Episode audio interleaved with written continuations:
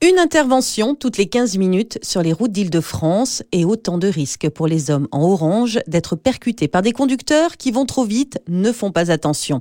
L'an dernier, 15 accidents ont été ainsi à déplorer. Sébastien Monnier, bonjour. Bonjour. Vous êtes agent d'exploitation au centre de Villabé dans l'Essonne, au sein de la direction des routes d'Île-de-France. Alors vous, vous avez été il y a quelques semaines victime d'un accident sur la 6 au sud de Paris, alors que vous étiez en intervention. Euh, Que s'est-il passé? Ce qui s'est passé, c'est qu'on a eu un appel euh, vers 4h15 du matin pour euh, une protection euh, d'un véhicule en panne. Le temps d'arriver, de se placer avec les fourgons euh, correctement avec les distances de sécurité.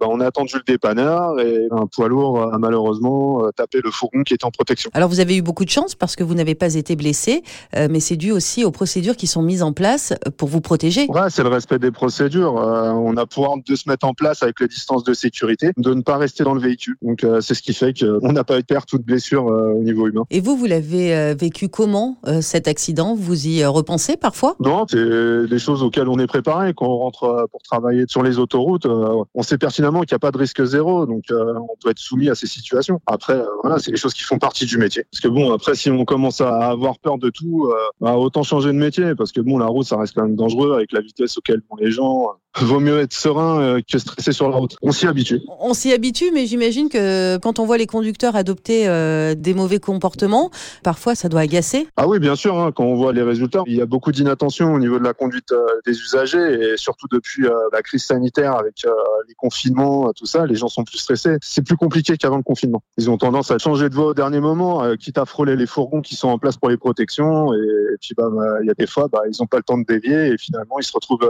avec leur voiture dans le fourgon. Alors, on voit beaucoup de gens qui sont portables, euh, enfin, c'est des incivilités au volant. Euh, comment les gens euh, autour de vous, vos proches, le vivent-ils au quotidien? Ils sont au courant de la situation. Après, on leur dit pas forcément tout pour éviter de les inquiéter, parce que bon, si c'est pour euh, qu'ils s'inquiètent à chaque fois que nous on se retrouve au travail, c'est pas une vie pour eux. Et si vous aviez un message à faire passer à toutes les personnes qui nous écoutent? Bah, de faire plus attention, d'arrêter de téléphoner au volant, euh, avoir les yeux rivés sur la route, quoi. Et quand il y a des panneaux à message variable qui préviennent euh, quand il y a des interventions des agents autoroutiers, faire attention, de ralentir et de prendre une bonne marge pour dévier vis-à-vis des fourgons qui sont mis en place pour protéger sur les incidents. Merci beaucoup Sébastien Monnier pour votre témoignage. Je vous en prie. Chaque jour, ce sont plus de 800 agents qui travaillent pour votre sécurité sur les routes d'Île-de-France, 24 heures sur 24, 7 jours sur 7. Alors, lorsque vous les voyez, ralentissez.